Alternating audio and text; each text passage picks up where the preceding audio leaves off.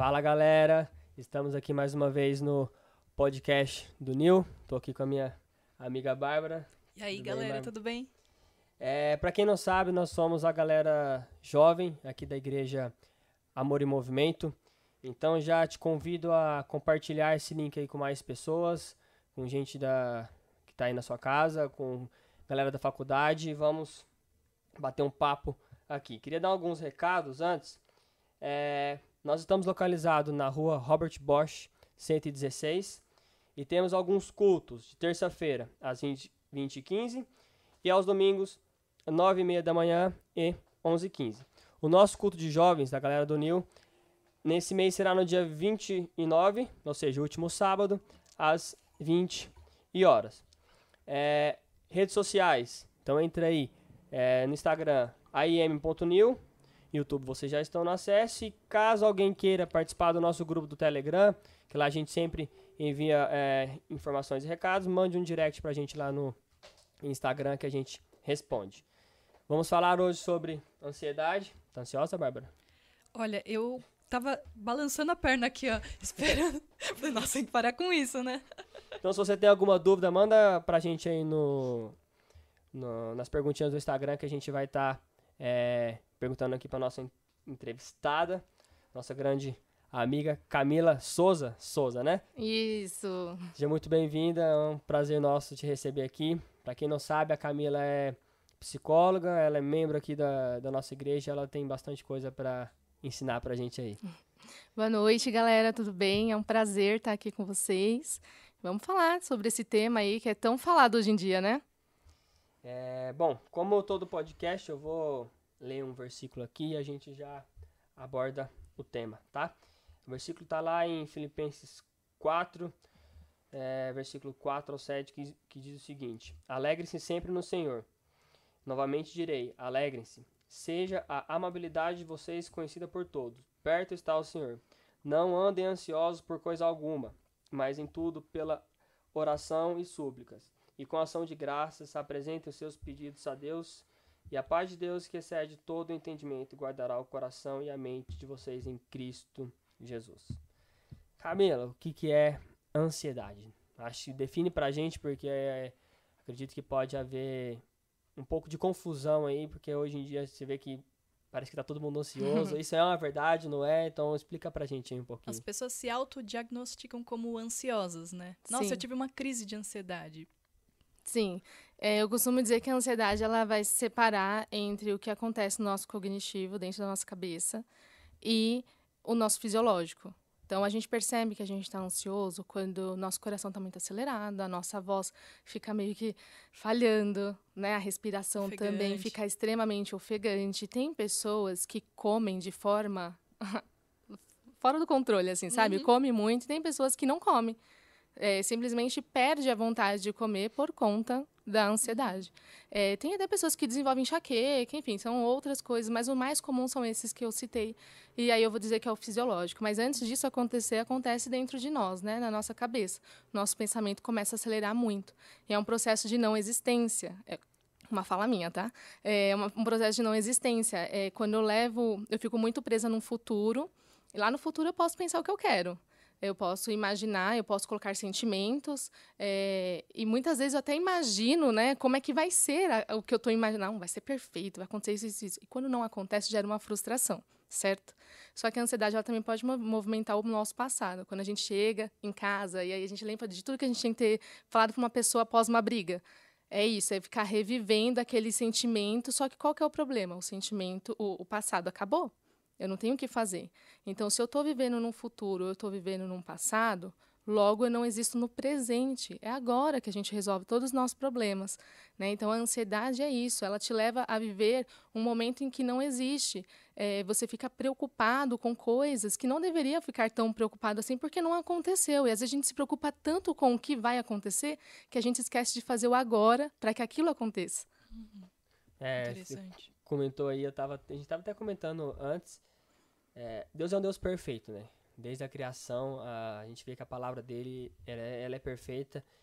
E Deus ele tem uma ordem para fazer as coisas, né? Quando ele vai criar tudo, ele vai criar o mundo, primeiro ele cria a terra, com seus frutos, ou seja, o alimento está ali. Depois que estava tudo pronto, ele criou o homem. Ou seja, ele não criou a fome para depois criar a comida. Sim. Ele criou a comida para depois ele criar o homem, consequentemente, ver a fome. Ou seja, Deus já criou o homem com tudo pronto.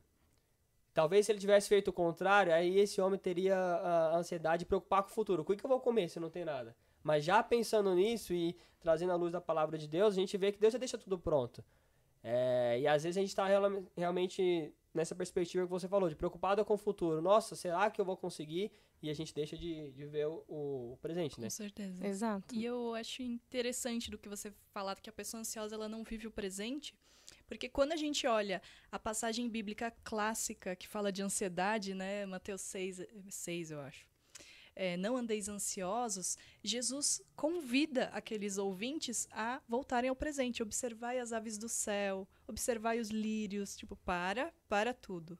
Volta para o presente. Exatamente. Volta para a presença, para a existência, né? Olha, olha o campo, olha as aves, olha o céu. Você está aqui. Para de pensar no futuro, para de revisitar o passado. A cada dia basta seu próprio marrom. Né? Exatamente. é isso, por exemplo, se acontece alguma coisa no trabalho, você fica extremamente ansioso, você sai para almoçar, você come, você nem sabe o que você comeu. Você nem consegue lembrar do sabor da comida. Porque a ansiedade, ela também ela atinge os nossos órgãos do sentido. Então, quando você. Todo mundo já passou por isso. Tem que sair de casa e você não sabe onde está a chave do carro. Para que você fica mais ansioso, menos você enxerga a chave do carro. Às vezes está na sua mão, está tá no seu bolso. Exato.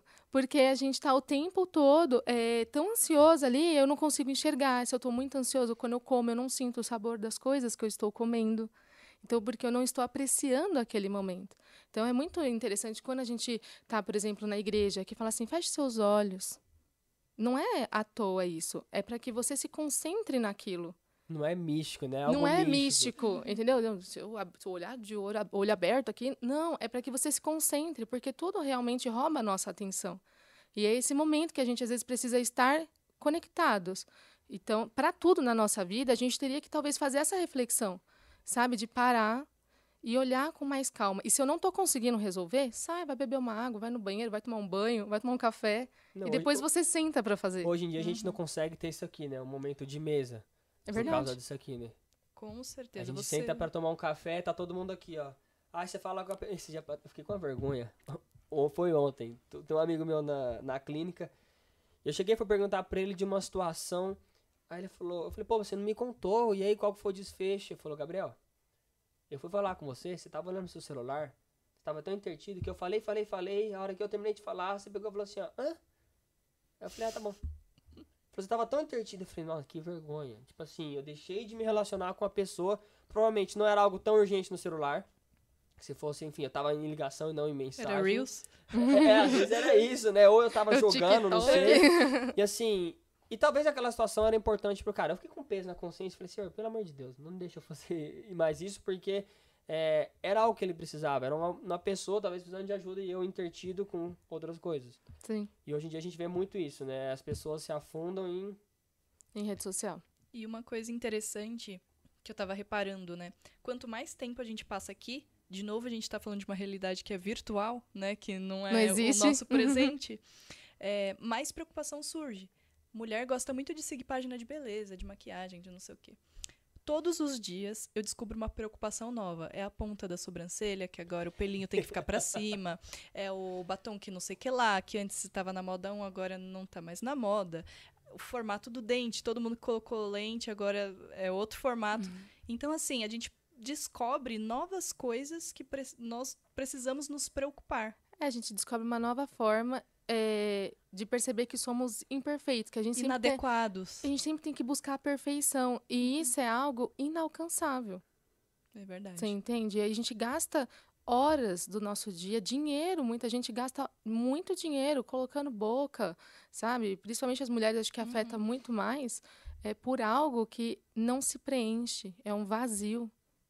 E aí esse vazio, eu acho que é um ponto importante para as pessoas entenderem que talvez é aí onde a gente vai entrar com a fé. Você entende? Pô, já tem uma perguntinha aqui na, na nossa caixinha de pergunta. Ah. Ansiedade, ela pode ser considerada falta de fé? É que Deus está cuidando de tudo ou não tem nada a ver com fé? Não, eu acho que ela tá junto, sabe? Não é ausência de fé.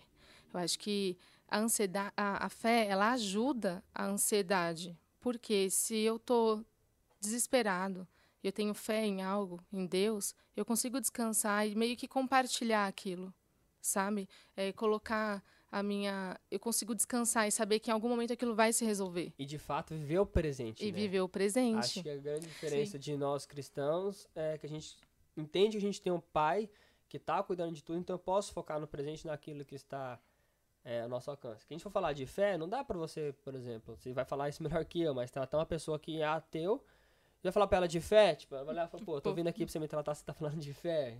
Exato. Sim. É que ajuda, porque assim, você descansa, sabe? Então, você consegue ter tempo para pensar em outras coisas e não ficar só com aquele, com aquele pensamento. Então, só que a ansiedade, ela existe independente da fé. A pessoa que você falou, um ateu, ele não tem fé, mas ele tem ansiedade. Entendeu? Então, a ansiedade a gente precisa entender que tem a ansiedade dita como normal e o transtorno de ansiedade. Tem pessoas que elas realmente adoecem por conta de uma ansiedade. E, é, e às vezes a gente tem que quebrar alguns tabus, porque às vezes a gente ouve frases assim, ah, é falta de Deus, frescura. Ah, é frescura. Tem uma pergunta aqui, ansiedade é frescura? Não é uma frescura, né? Porque cai naquele, num, num exemplo que eu sempre dou dos carrinhos da, da montanha russa, certo? É, tem um carrinho da montanha russa que está com muita energia, está com carga, e o outro que não. Qual que é a diferença deles? É que o que tem carga, ele sobe, só que quando ele sobe muito rápido, ele despenca também. Vamos pensar no movimento da uhum. montanha russa. Quando despenca, esse é um movimento que pode trazer a depressão. Ou seja, um transtorno de ansiedade pode levar uma pessoa a ter depressão. Então, ela não é uma frescura. É algo muito sério. Sim. Já esse carrinho que ele não tem força, não tem energia nenhuma, ele não sobe, porque é o, é o carrinho da depressão. Ele não consegue para uma ansiedade, porque ele não tem força. Então, olha como é preocupante. Às vezes a gente está tra tratando com a glamorização da ansiedade. E todo mundo tem, é super na moda, tá todo mundo indo num psicólogo. Ah, e aqui é minha caixinha de Rivotril. eu não sei se vocês têm, mas eu tenho uma figurinha que é um cachorrinho tomando, tomando um Rivotril. tipo um todinho, entendeu? É uma brincadeira, eu sei, mas a gente também tem que tomar um cuidado ali, sabe? Sim. Eu tenho um que é com Rivotril e uma Nutella, os dois juntos, entendeu? Um nível mais é elevado. nível. Não, você tá falando aí de aspectos físicos, eu já trago até pra, pra minha área. Pra quem não não me conhece, eu sou fisioterapeuta com formação em osteopatia. Osteopatia é uma, uma filosofia de tratamento onde a gente acaba abordando uh, cinco, os cinco elementos do corpo, inclusive a parte é, emocional. Não com o aspecto de tratar o emocional, mas sim de entender a parte emocional e as suas relações com uh, as dores físicas. E assim, eu não tenho esse número exato, exato mas 80 a 90% dos pacientes que eu atendo hoje tem um nível é, moderado a elevado de ansiedade. E aí qual que é o problema? Como que isso repercute, por exemplo, na parte física, sem levar para coisas mais graves, como o caso da, da depressão. É, se essa pessoa está ansiosa, a gente tem aquele é, sisteminha no corpo de luta e fuga ou o de, de manutenção, né? Esse sistema de luta e fuga ele está uh, ativo o tempo inteiro. Uhum. E o sistema de luta e fuga, ele prepara o nosso corpo para situações de perigo. Ou seja, uhum. quando a uhum. gente vê um cachorro bravo, o que a gente faz? A gente corre. Ansiedade dispara. É isso. Então, o nosso coração vai acelerar, a frequência respiratória vai acelerar. E como é que vai ficar a questão muscular? Os músculos vão ficar tensos. Porque ou a gente vai correr, a gente vai sair na mão com o cachorro, ou com o bandido, ou com quem uhum. for. Porque é uma situação que oferece perigo. E a ansiedade, dependendo do, do grau que ela tá, ela repercute da mesma maneira. Sem uma situação é, presente que oferece perigo, é, e aí é, faz muito sentido com aquilo que você falou de algo que está no futuro ou no passado, que a pessoa está vendo aquilo, uhum. ela tá, é, o corpo dela está respondendo com ansiedade. Onde você vê que as pessoas têm muito o quê? Contratura de região cervical. Tá tenso. Aí você vai perguntar, pô, o que que tá acontecendo? Ah, eu tenho uma reunião amanhã. Pô, mas é reunião amanhã. E aquela pessoa já tá remoendo isso hoje e o corpo tá dando sinais. Aí eu posso fazer, cara, o que for. N técnicas lá. Eu vou conseguir resolver o problema dessa pessoa? Não consegue. Não. vou. Teria que ir até a raiz. Exatamente. Por que, que você começou a sentir isso, né? E tem coisas que, assim, que a hora que eu vejo que eu falo que eu não consigo acessar. Uhum. Porque você precisa da, da, da, da terapia. Da parte de terapia. Eu já quero emendar isso com uma pergunta. É possível tratar a ansiedade sem a, a ajuda profissional? E tem algum nível de ansiedade que você não que a gente não precisa de, de auxílio? Tem, vou começar pela, pela última, né? É, tem a ansiedade, vamos dizer assim, que normal, que é aquela que todo mundo sente. Uhum. Então, se eu compro uma viagem, eu tenho uma expectativa daquela viagem acontecer. É, se eu vou conhecer alguém, né? Aí você fica todo, meu Deus, não sei nem o que, que eu faço, né? O que, que eu falo? ah, meu Deus, e agora? Eu vou ver vídeo de dicas, né? É, tipo, como, como reagir no primeiro date, sabe É, assim? linguagem corporal. É, tipo, como não demonstrar que eu estou super ansiosa, assim, já no cabelo, já, tipo, né? Então, é, tem essa ansiedade que é dita normal, todo mundo tem. E tem as, o, quando a gente passa de ansiedade para um transtorno de ansiedade, que é quando a pessoa se encontra com esses sintomas. Às vezes ela não, ela não se percebe, mas ela começa a falar: ai, eu acho que eu não tenho ansiedade, mas assim, de vez em quando eu fico com o coração acelerado, é, eu fico com a mão dormente, eu fico. Meu amor, você está com, um- com crise já de ansiedade. Né? Então, é, a pessoa precisa se perceber né, o quanto que aquilo tem sido corriqueiro, quais são os motivos que estão levando ela a ficar daquela forma. E sim, toda ansiedade ela precisa ser tratada. Por- justamente por conta desse exemplo que eu dei. Né? Se ela sobe com tudo, você chega num momento assim que você não tem mais o controle e você já está prestes a entrar num processo ali de muito desânimo. Porque assim, a pessoa fala, ah, eu sou ansiosa, mas ultimamente eu ando tão desanimada, não quero fazer nada, para mim nada tem sentido. É sintoma já de algo que a gente precisa olhar com mais cautela. Ou seja, identificando os primeiros sintomas, digamos assim, o tratamento é mais fácil, assim, ou vamos supor, a- pessoa que sente muita ansiedade, ela acha que é normal, que não precisa de tratamento, ela, ela desenvolve um padrão que é mais difícil tratar. Sim. É isso que eu. Sim, ela vai ficando cada vez mais ansiosa. Uhum. Tem pessoas que chegam no consultório e toda semana elas querem um, um resultado de tão ansiosa. E assim, quando você chega no consultório, você vai aprender a desacelerar. Aí é muito difícil uma pessoa que está extremamente ansiosa, mas é extremamente importante, porque ela precisa aprender a sentir tudo de novo. Uhum. Sabe? Porque, como eu disse, a ansiedade ela tira o sentir, ela rouba o nosso sentir. Então eu tô num lugar e não tô. Tipo, as coisas estão se movendo e eu tô com a cabeça em outro lugar. Sabe? Você começa a ficar aéreo. Então são coisas que é, a pessoa, ela. Co- Conforme ela vai ignorando, aquilo vai aumentando, porque o copo vai enchendo. Você concorda? Os nossos problemas vão continuar, continuam ou aumenta.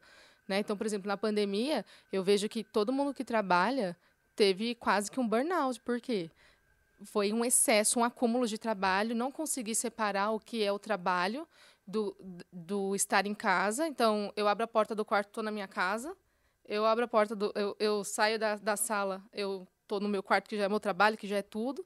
Então, as pessoas elas começaram a desenvolver cada vez mais ansiedade. Porque o copo ele vai enchendo, ele transborda uma hora. Transbordou é quando a gente está perdendo o controle de tudo. Não, isso é uma coisa que eu converso muito com meus pacientes. Eu atendo muito executivo que utilizam do esporte como válvula de escape, porque assim, é, é investimento, é empresa muito grande, então imagina na cobrança. É, essa semana, uma das pacientes que eu atendo mais antiga tinha uma reunião para apresentar para a equipe do Elon Musk. Uhum. Imagina como que essa Imagina menina não tava. tava. E aí, então assim, é, é muito difícil. Eu falo pra ele, falo, gente, vocês vivem numa realidade que eu não consigo me enxergar. Porque assim, eu venho pra, clí- pra clínica, o período que eu tô aqui, eu tô trabalhando, ponto. A partir do momento que eu cheguei em casa, é meu ambiente de descanso. Eu não quero Acabou. saber se você tá passando mal, se você tá bem, se não tá. Porque se eu não dividir isso, eu não tô bem pra tratar o- os pacientes. Agora, vocês, cara, imagina assim, você tem que lidar com o problema da- dos seus filhos, da sua esposa, do seu relacionamento, com o trabalho no mesmo ambiente. Vocês não têm isso. Vocês precisam de, de, de adaptar ou de arrumar uma, uma, uma outra maneira de trabalhar, porque não tem como. Ou faz um escritório no, no- na sua casa e lá você trabalha, saiu de lá você não trabalha, porque senão. É isso que você falou. Pensa no cenário de pandemia, todo mundo trabalhando dentro de casa. Quantos divórcios a gente viu que não teve em pandemia? Foi dois extremos, né? A galera tendo filho ou a galera separando. Não tem meio termo. Não tem É, meio não tem termo. meio termo. Não tem. Por quê? A galera que não estava acostumada a viver no mesmo ambiente, né? É verdade. E aí você começa a misturar todos os problemas. Sabe uma coisa que eu acho interessante? É, não sou especialista em ansiedade, já tive episódios, inclusive na pandemia, de uma carga de ansiedade muito alta, mas sendo líder de Connect, conversando muito com as pessoas e ouvindo muito essa queixa de ansiedade, uma tônica, assim, algo que é muito comum é a pessoa apresentar ali um quadro, nossa, eu tô ansioso, eu tô assim, eu tô pensando isso, eu tô pensando aquilo. Aí eu sempre pergunto, como que tá sua vida devocional? Ou não tá? Muito bom, não tá. Realmente não tá, né? Ou, assim, totalmente indisciplinada. Então, assim, claro, ansiedade não é falta de fé, a gente já falou isso, mas assim, não ter, não encher a cabeça de coisas boas, não estar ali é, ligado ao Deus que é a própria presença, que é a própria existência, eu acho que é um dos principais motivos das pessoas. É, e a devocional é um momento onde você para Sim. tudo Uhum. para fazer aquilo. A pessoa, as pessoas hoje em dia, elas não estão parando. Não. Elas estão fazendo Você não tudo consegue é, sair, sei lá, do, do térreo pro décimo andar no Sem elevador, pegar o celular na sem mão. pegar o celular e olhar alguma coisa. Exato. Exato. E nem vibrou. Não, você, Você vai no banheiro. Você vai no banheiro com o celular na mão. E, e quantas vezes você já não pegou e falou assim, ah, deixa eu ver que horas são, você entrou no Instagram, no YouTube, ouviu uma música, no, sabe? E tem o relógio no braço, né? E- não, e às vezes desliga e você fala, que, ah, que era pra ver fazer? mesmo a É. hora, esqueci. Você fez tudo, menos olhar a hora. E isso é um processo de ansiedade, sabe? A ansiedade deixa a nossa cabeça tão cheia que a gente não consegue processar. Então a gente fica perturbado realmente, assim, por conta desse pensamento acelerado. Eu penso tanta coisa ao mesmo tempo e aí eu não consigo me organizar. Aí esse é um ponto que eu acho que é interessante. As pessoas elas precisam entender que uma pessoa ansiosa, ela precisa de organização. Mesmo ela não sendo organizada. Ixi, eu sou desorganizado. Será que eu sou ansioso? Ih, lascou. Nossa, olha, tem um testemunho. Semana passada, eu tava comentando, né, com os amigos, tudo que toda vez que acontece alguma coisa diferente, né, acontece coisas diferentes na nossa vida, sei lá, tem al- alguma coisa pra sair de casa ou fica doente, eu acabo me descompensando, paro de treinar, é, o devocional fica com uma qualidade pior, os trabalhos de casa, enfim, eu me descompenso. E aí eu tava pensando, não, hoje eu e eu tava ansiosa pensando nisso, que eu per tô perdendo o controle da minha vida, meu Deus, não É. pode. E aí eu fui orar e tal, aí o Espírito Santo me levou e falou: "Não, por que que você não para e se organiza?" Pensa assim, sempre acontece alguma coisa, né? Então, anota, né, o que pode acontecer, se organiza, que momento que você vai fazer suas coisas. Aí eu eu falei: "Nossa, vou fazer isso mesmo". Parei tudo que eu tava fazendo, comecei a escrever, na calma, olhando os horários e tal. Terminei, me organizei, eu tava mais calma. Aquela sensação de que, nossa, minha vida tá descontrolada, eu não faço nada certo, meu Deus. É, porque a gente tem a sensação de que tá tudo fora do lugar. E realmente tá tudo fora do lugar. Então, para que a nossa mente fique mais organizada, eu tenho que fazer um, um checklist, por exemplo, do que eu vou fazer no dia. É, quem trabalha em escritório, dividir as tarefas por ordem de prioridade, por horário do dia. Qual é o momento do dia que você é mais produtivo? Coloca as atividades mais difíceis no horário que você é produtivo. Entendeu? Porque você vai estar mais disposto, você consegue produzir melhor. Não adianta você colocar no fim da. Eu, por exemplo, 10 horas da noite. Não, Não, não sei nem produz meu nada. nome, né? E aí falar, ah, vou fazer aqui um exercício físico. Não vai dar. E eu tenho amigos, por exemplo, que treinam 11, meia-noite. Eu falo, onde vive? O que come? né? Um ser humano desse. Mas, assim, é a forma como cada um funciona. Então, eu acho que é super importante as pessoas entenderem que a gente precisa, assim, ter uma organização. Organizar o seu dia. A pessoa pode ser bagunceira com outras coisas, mas se ela conseguir fazer uma gestão melhor do dia, das tarefas dela, já diminui a ansiedade. Porque eu, eu fico assim, ai meu Deus, eu tenho uma reunião aqui, uma reunião ali, e eu tenho que fazer, nossa, mas eu tenho que entregar isso aqui para um cliente, eu tenho que fazer isso. Pensa tudo e não faz Pensa nada. tudo e não faz nada. Você não se, você não se administra, entendeu? Uhum. Não, e vocês todos comentando aí, eu tava lembrando o que a palavra de Deus fala. Deus. Existem versículos com mandamentos que dizem pra gente fazer o quê? Meditar na palavra de Deus. A gente vê Davi conversando com a alma dele, né? Pô, mas por que você tá abatida? Tipo, aí, o que tá acontecendo? Se ou seja, aí. é ele se meditando, ele conversando com ele mesmo. Quando a gente começa, a gente tem uma vida de devocional, quando a gente para pra meditar na palavra de Deus, a gente tem uma vida mais organizada. Com certeza. Porque a gente tem um Deus que é pai, que ele sabe das nossas necessidades. É como você citou o versículo de, de Mateus. Pô, tem os lírios do campo lá, as aves, quem cuida? Cara, é Deus que cuida, ele não vai cuidar de nós, somos filhos. Mas a gente precisa ter o quê? Fazer a nossa parte no intuito de, cara, passar tempo com Deus. E quando a gente passa tempo com Deus, a gente entende que, é, que a gente precisa, de fato, entregar tudo pra ele. O grande problema é que muitas vezes a gente busca a Deus querendo algo em troca. Tipo, ai, Senhor, eu vou orar aqui, Que é uma mas... solução. Eu vou, vou orar aqui, mas será que você consegue Vou fazer aquilo ali por mim? Tipo, É. é. E, cara, não, Deus nos chamou pra relacionar com Ele. Quando a gente para, pra pegar a Bíblia, pra meditar nela, pra, pra Bíblia falar com a gente, aí a gente começa, de fato, a entender o que que Deus quer e a gente passa a ser pessoas mais, o quê? Calmas.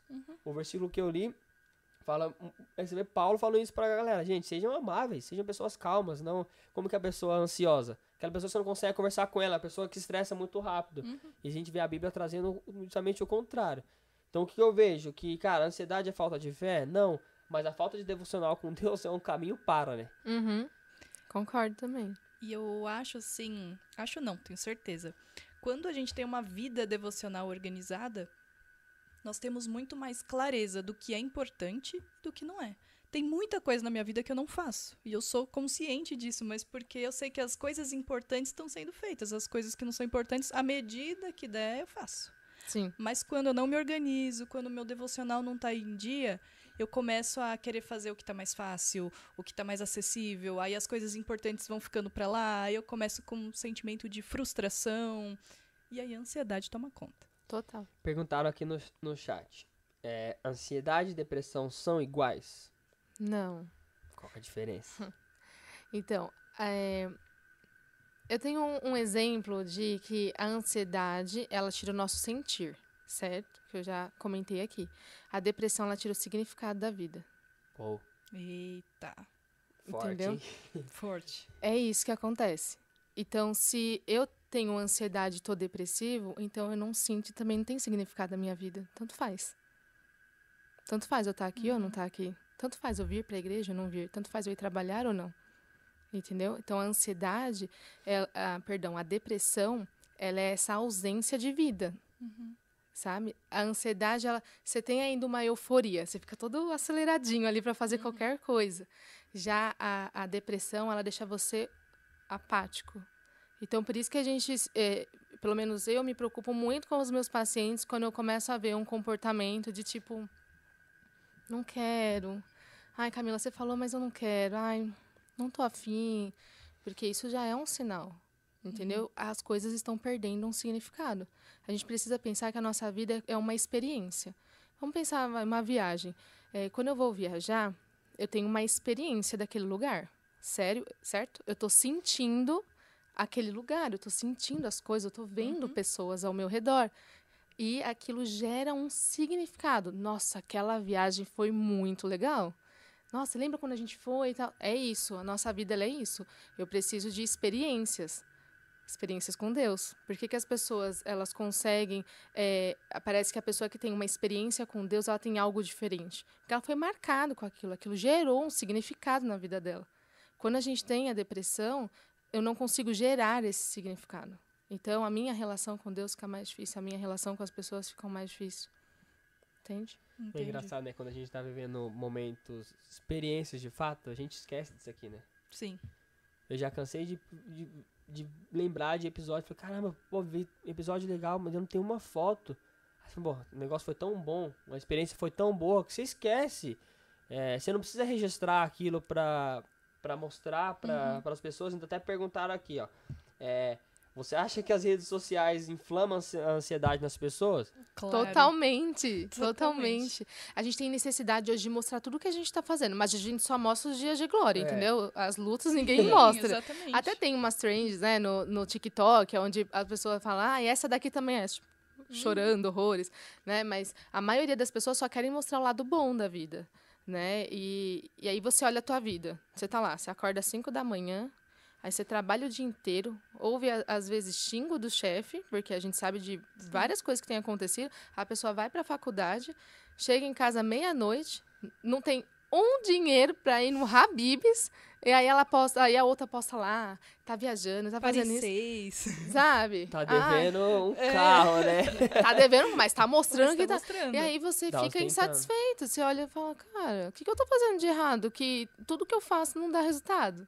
Ou às vezes tá, tá outro cenário, tá- a É pessoa tá verdade. fazendo tudo certo, você vê que a vida dela tá, pô, ela tem um emprego bem, ela tem uma vida é, com Deus ok, ela tem uma família com saúde, mas a outra pessoa mostra um cenário tão é, de ostentação que a pessoa olha e acha que aquilo que ela tá vendo, que é a realidade, é pouco frente ao que a outra tá mostrando. Exato. Sim. É, assim, e é muito triste, porque a nossa geração é, é muito imediat, imediatista, né? Então, assim, tempo atrás eu fui é, sair pra comer com, com a minha noiva. E aí lá pedi um hambúrguer, gente, eu tô no momento de, de, de me relacionar com ela, a gente tá ali conversando. Deu 30 minutos, não chegou o hambúrguer, eu já comecei a falar, mano, meu hambúrger. Cadê meu hambúrguer? E assim, depois eu parei pra E não pensar. tava nem com tanta fome, mas era eu, só eu não a tinha, irritação. Eu não tinha por que ter pressa. E Eu tô num, um momento, num dos poucos momentos que a gente tem pra estar junto, pra estar conversando. E eu com raiva porque o hambúrguer não tinha chegado, sempre que ela chegasse. Se eu comer, a gente ia embora. Ou seja, ia passar menos tempo com ela. Uhum. Muitas vezes eu tenho me pegado assim porque eu sou uma pessoa muito, muito acelerada. Eu sou muito organizado, gosto, não gosto de deixar ninguém esperando. E então, quando eu tenho que esperar, pra mim é, é uma tortura. E eu comecei a ver, falei, cara, eu tô ficando ansioso por besteira. Por coisa. Cara, o que que o hambúrguer chegar 30 minutos ou uma hora depois ia mudar naquele momento? Nada. E a nossa eh, geração é muito assim, cara. Eu vejo os pacientes, o cara chega lá, é, ah, eu vou ficar bom em quantas sessões? Eu falei, calma, eu tô te conhecendo hoje. Não sei como é que seu corpo responde. Eu não sei se você vai seguir metade do que eu tô falando. Como é que eu vou te dar um prazo? Sim. É, e aí, redes sociais só piora tudo, né? Sim. Eu tenho paciente que chega no consultório e fala assim, Camila, é, eu, eu, eu estudei muito sobre o que eu tenho. Tá, tá, tá aqui, ó. No Google, a pessoa sabe tudo. Sabe tudo. Pelo E aí ela, disso, ela hein? coloca, ela coloca uma lista de coisas que ela sabe que determinada teoria da psicologia trabalha e ela quer trabalhar aquilo. Como nós podemos desenvolver isso aqui? Fala, mas você não sabe nem O princípio disso o aqui. princípio disso, você não sabe nem o que você está sentindo, como é que você quer resolver isso aqui? Né? Então, esses momentos, por exemplo, de conversa, que nem a gente está aqui, eu acho que o- os podcasts, no geral, eles trouxeram isso que estava faltando. Sentar e trocar ideia. Vamos conversar? Porque a gente aprende tanto. Sabe, eu estou conhecendo você, você está me conhecendo, sabe? A gente tem trocas aqui e é isso que traz o aprendizado. Sabe? Acho que são coisas que as pessoas elas estão perdendo por conta da rede social, por conta do celular. A gente está tão focado em ficar o tempo todo conectado que a gente esquece de olhar no olho, a gente esquece do toque, sabe? De tocar na pessoa, de, de falar. Parece que tudo a gente tem que se, se relacionar por vídeo. Você entende? E a gente perde o, o sentido de estar aqui. Eu sou da geração que descobrimos a internet, né? Então, é, não tínhamos isso. Então, eu vejo assim, eu tenho pacientes que falam, Camila, como é que eu vou namorar? E aí eu fico assim, olha, gente, é, Vivendo. não Tem tem, um mundo, amigos, né? amigos, né? A gente faz o rolê todo mundo junto, mas a galera não tá mais fazendo tanto isso. Não tem isso. Você tá entendendo? Não estão mais interagindo. Então é óbvio, se eu não saio, se eu não me relaciono com as pessoas, eu quero que o quê? Um milagre aconteça, alguém bata na minha porta, entendeu? Um anjo iluminado e me dê a resposta. Não, é engraçado, né? Porque se a gente for é, olhar mais uma vez para a perspectiva bíblica, como que era o discipulado na época de Jesus? Era assim. Um a um ali. Um a um. Era mesa, momento de mesa com os discípulos. Tinham 12 pessoas que andavam com ele, aqueles 12 eles tinham três que era mais próximo, que ele andava mais juntinho, daquele mais dos três ele tinha mais um ainda que ele gostava um pouquinho mais. Ou seja, ele passava tempo com as pessoas. Como é que a igreja nasceu? A igreja nasceu dentro da- das casas, onde as pessoas passavam tempo com pessoas.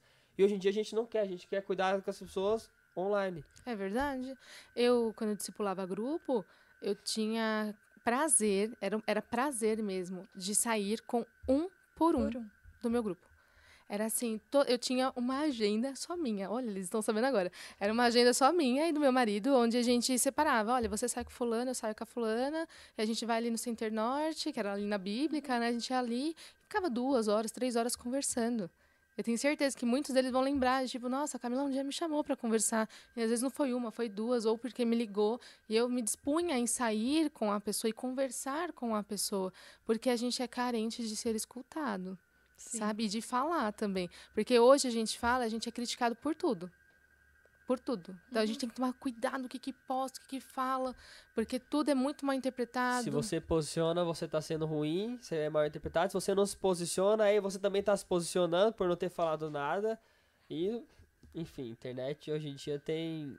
Sim. Na internet parece que todas as pessoas estão sempre num estado assim de agressão, né? O tempo todo. E quando a gente tá nessa conversa, eu te ouço, eu te entendo, eu, eu, eu observo suas expressões faciais. Então, assim, é outro nível de experiência, é outro tipo, né?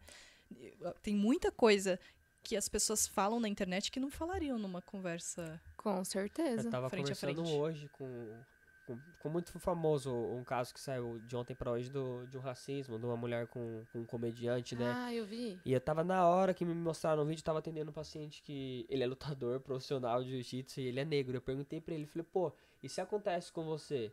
Primeira coisa que ele falou foi, não acontece pessoalmente. Uhum. Ninguém fala isso. Ele ainda falou, se o cara falar isso pra mim, na minha frente, eu já quebrado o cara na porrada. Mas geralmente as pessoas não falam, elas falam É só Na na, por internet. rede social. Ou Ela fala no jogo de futebol, porque tá na arquibancada, tem uma, uma distância muito distância. grande do cara ali. Porque no tete a tete a gente não tem coragem de falar. né? Então, mas eu vou te falar que esse é o maior problema, porque as pessoas destroem o emocional do outro. Sim. Porque eu, eu não tenho como agredir fisicamente, então eu, eu agrido no emocional dele.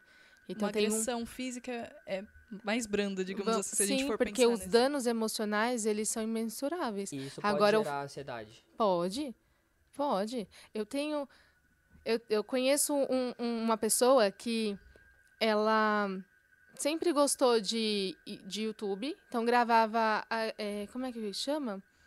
É, ele jogava. Eu esqueci a palavra. Ah, gameplay? Não é gameplay. Não, ele ficava jogando ao vivo, sabe? As pessoas ficavam assistindo a live dele enquanto ele jogava. E ele começou quando ele tinha, tipo, 12 anos de idade.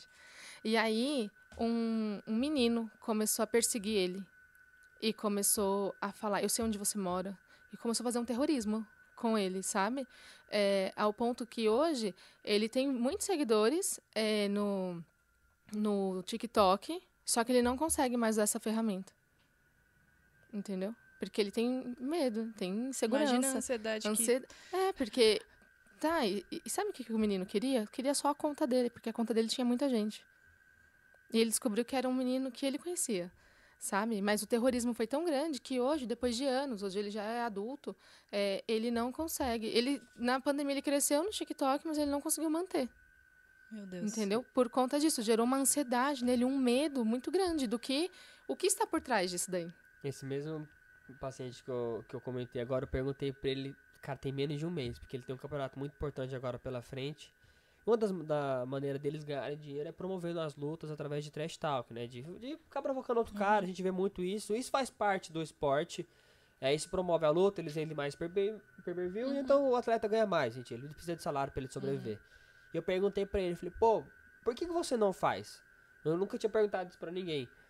E ele pegou e falou, falou, cara, antes eu era muito marrento. E, e eu comecei a, a ler comentários de fotos. E aquilo foi me machucando e ah, chegou ao ponto que eu não quero mais ver. E eu não preciso passar por isso. Eu não preciso ficar é, falando do outro cara. Eu preciso ir lá fazer o que eu tenho que fazer. Eu preciso ir lá lutar, ganhar dele e pronto. Então eu não gosto de viver isso porque isso me magoou demais. Eu passei é, por uma fase muito ruim. E todo atleta tem uma fase ruim. Né? Isso é a coisa mais normal que tem. Ninguém consegue ficar no auge pra sempre. Sim. Os que conseguem são Pouquíssimos. pouquíssimos.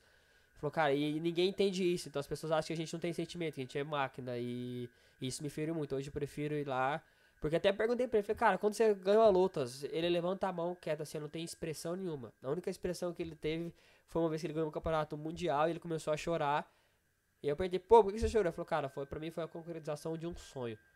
Mas depois desses episódios, antes ele dava risada quando acabava o final da luta. Tipo assim, cara, realmente eu sou bom. E as pessoas começavam, os famosos haters, né? Uhum. A falar. E isso foi desencadeando um sentimento ruim, cara, que chegou ao ponto de prejudicar a carreira do cara. Por um Meu. período. E ele, graças a Deus, ele teve é, essa consciência de que ele não precisava mais daquilo. Então o que, que ele faz hoje? Ele posta alguma coisa, ele não olha mais comentário. Eu, você falando isso, me veio na cabeça uma coisa que eu ia até conversar. Trazer aqui pra mesa, é, perguntar pra psicóloga, entendida do assunto. Você acha que a ansiedade, ela pode ser descrita, digamos assim, não descrita, vai, mas ela pode ser definida por um estado de descontentamento? Porque assim, eu vejo que é, em muitos em muitos momentos da minha vida em que eu me vi ansiosa, eu vi que eu tinha esquecido ou sabe do da questão do contentamento de entrar na presença de Deus me contentar com tudo que ele estava fazendo com a provisão que eu estava recebendo é como se eu tivesse colocado um óculos com um que me fizesse enxergar apenas o negativo apenas o o que faltava, apenas o que eu deveria ter feito e não fiz. Sim, eu, eu vejo que tem muito a ver com a expectativa. Uhum. Frustração. A frustração. De... Entendeu? A expectativa e a frustração. É, quando a gente cria muita expectativa aquilo não acontece, a gente se frustra de tal forma que tudo perde a graça. Uhum. Entende? E a gente às vezes acha que é só o sim que é uma resposta. Uhum. Eu acho que a gente idealiza muito a ideia do um sim. E às vezes o não também é uma resposta muito mais importante do que o sim. Entendi. Porque o não é o, é o que faz a gente ser educado. Uhum. Sabe? Não põe a mão na tomada. Imagina se o atleta ganhasse tudo para sempre, a vida toda. Sim. Eu tava conversando disso com, com o liderado. Eu falei, cara, imagina se tudo que a gente pedisse pra Deus, Deus desse. Com eu não estaria gra... aqui. Com, com sem graça de, seria a nossa vida. Bando de filho mimado. É total, total. E eu acho também que tem uma questão de nós nos colocarmos no lugar, no nosso lugar, assim, de lugar de humano, né? Tipo, tem dia que eu mando bem, beleza, legal. Sim. Vou, vou anotar o que eu fiz pra ter, mandar bem de novo, mas tem dia que não.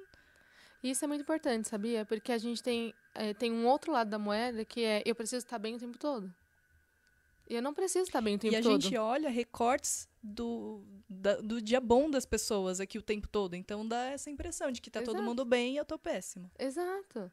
Então, eu acho que é importante a gente olhar por esse lado também, sabe?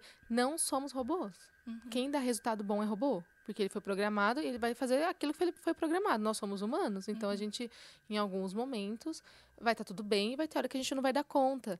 É que, sabe qual que é o problema? A gente não sabe lidar com a nossa vulnerabilidade que é se mostrar o lado mais frágil, que é um lado Sim. que não é tão confortável assim. Até às vezes é difícil da gente descobrir num relacionamento a dois qual é a vulnerabilidade do outro, porque não, eu preciso mostrar que tá tudo bem, que eu dou conta e tudo mais. Aquele escudo. Exato. E, e aí isso é- acho que é um assunto para um outro momento, É, né? Falar sim. sobre a É. vulnerabilidade. Mas eu acho que é importante a gente pensar sobre isso também. Que tá tudo bem a gente não estar bem todos os dias, né? Não tem como a gente sorrir o tempo todo. Gente, tem um monte de coisa. Ó, eu moro na Zona Leste, certo? Longe. Lo- Não, eu moro tão longe assim, mas é longe. Mas aí, às vezes eu vou de metrô para o consultório. O meu consultório fica na Paraíso. Só de eu pegar a linha vermelha, já acabou o humor, gente. Quem é feliz sete horas da manhã naquele metrô? Gente, eu chego... Corinthians e Itaquera. Pelo amor de Deus. Eu- não, pior é que assim, eu moro ali no Belém. Então, se Uhum. é no Corinthians e Itaquera, eu já morei em Itaquera. Se fosse lá, menos mal. Sabe por quê? Você fica três horas sendo amassado, mas você tem chance de sentar. Agora, no Belém, você não tem chance de entrar. Entendeu? Você luta. As pessoas que te levam. Exato.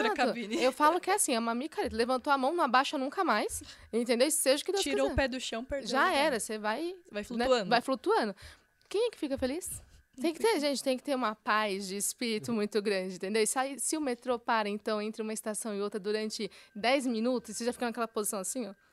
Não tem como ficar feliz, entendeu? Então a gente precisa eh, também aprender a lidar com a ideia de que nós não somos robôs, né? Porque a gente às vezes precisa estar o tempo todo bem, porque a rede social cobra isso também. Cara, eu, eu atendo muito paciente que se preparam para competir provas, assim, to, ah, 95% dos pacientes que eu atendo são é, amadores, atletas amadores que usam o esporte como meio de saúde, como válvula de escape, enfim, pouquíssimos são, vivem disso.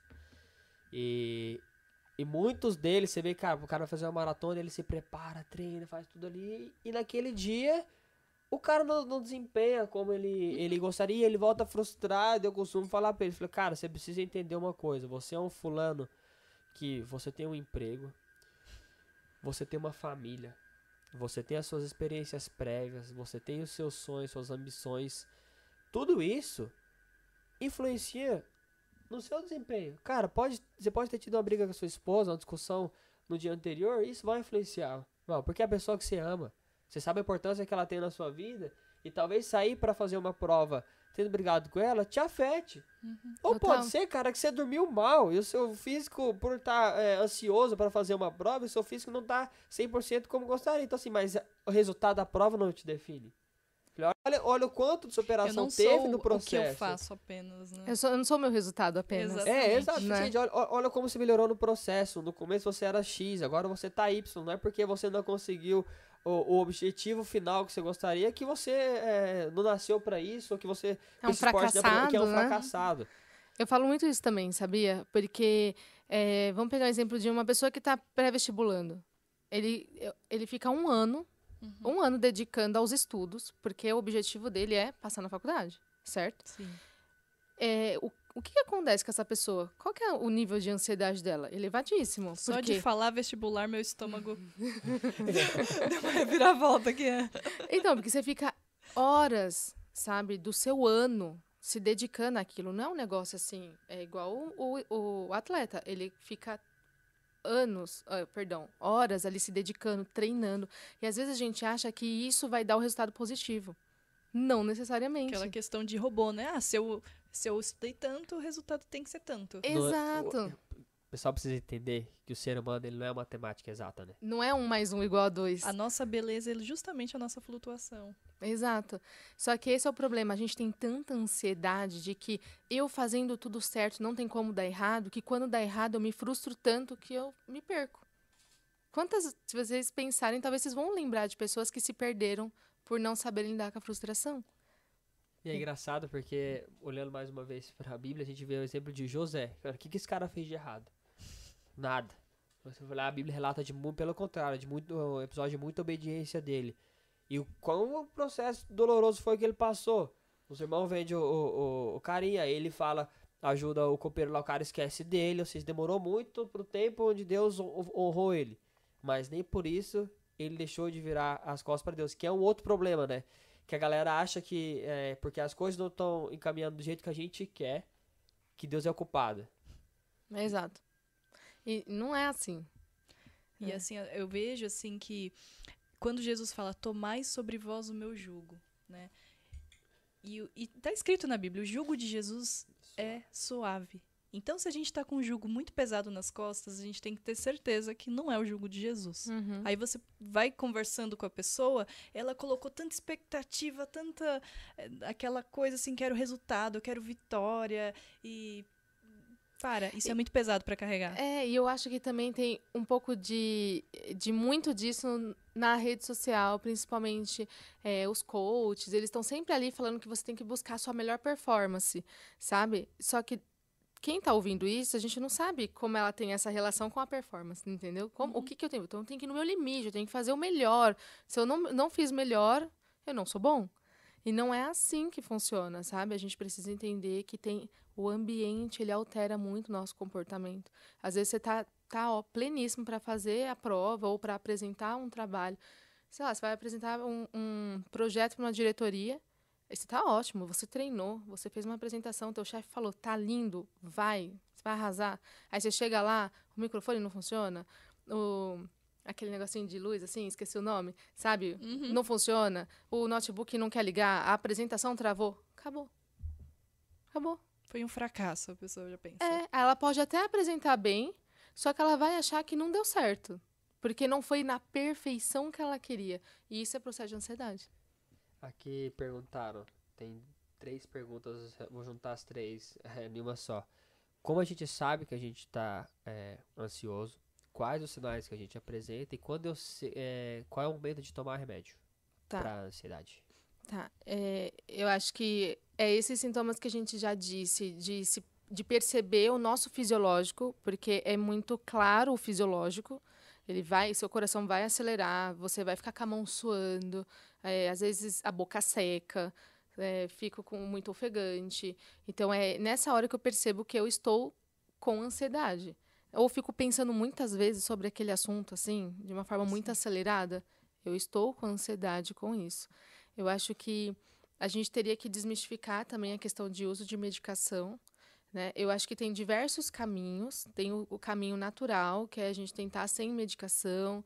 Eu acho que nem todo mundo precisa tomar a medicação. acho gente, isso é importante, viu? é Porque importante. Não, é, não existe uma regra, né? A gente tá falando de pessoas, né? Exato, Não é só exato. tá com ansiedade, tarja preta. É, E as não pessoas é. querem tratar o sintoma. Ah, eu não Exato. quero mais meu coração disparado, eu não quero mais eu toda travada, me dá um remédio. Acabou. Exato. Eu acho que assim, nem todo mundo precisa de remédio.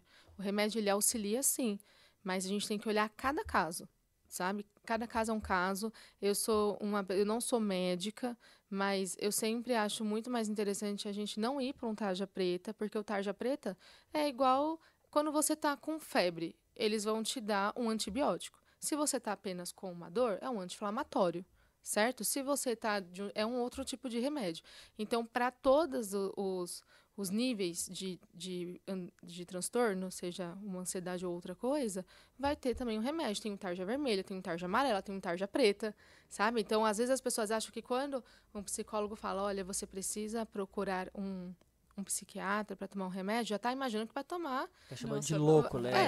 É, é louco, entendeu? Vou tomar um shot de, de Rivotril, com Nutella, ficar, o meu Nutella, Nutella vou ficar loucão. E não é isso. A ideia da medicação também não é dopar ninguém.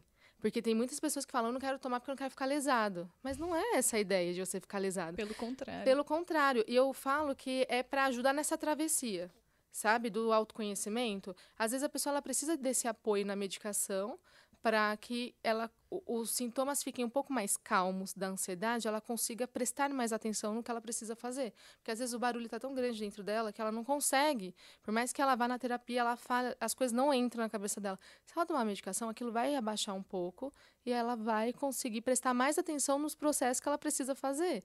Então, é cada caso é um caso. Mas descartar a medicação, eu acho que é uma imprudência, sabe? Porque a gente não sabe o que de fato está levando uhum. aquela ansiedade.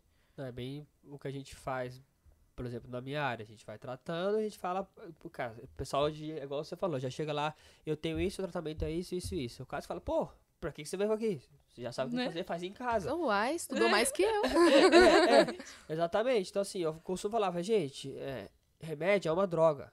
Não é uma droga, tipo assim, cara, é uma droga porque tem muito químico lá dentro. Ela não te dá só benefícios, ela te dá um benefício. Uhum. Um anti-inflamatório quando você não faz o uso dentro Correto. do ciclo certinho, cara, vai te dar um problema renal. Isso de o uso é, contínuo, enfim.